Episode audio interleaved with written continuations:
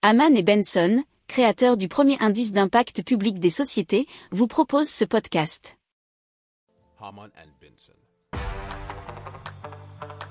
Le journal des stratèges.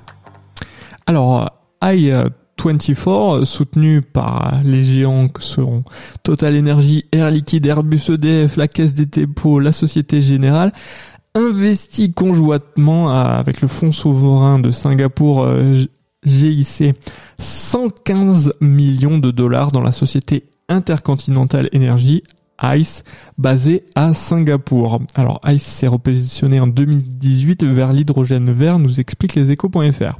Alors ICE développe actuellement deux projets majeurs en Australie et à Oman, sélectionnés pour leur potentiel solaire et éolien, leur stabilité juridique et leurs infrastructures de qualité. Alors certains de ces projets sont si vastes qu'ils couvrent une superficie comparable à celle de la Belgique.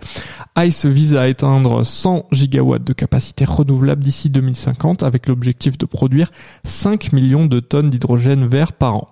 ICE prétend pouvoir produire de l'hydrogène vert à moins de 3 euros le kilo, ce qui est un prix nettement inférieur à celui pratiqué en Europe.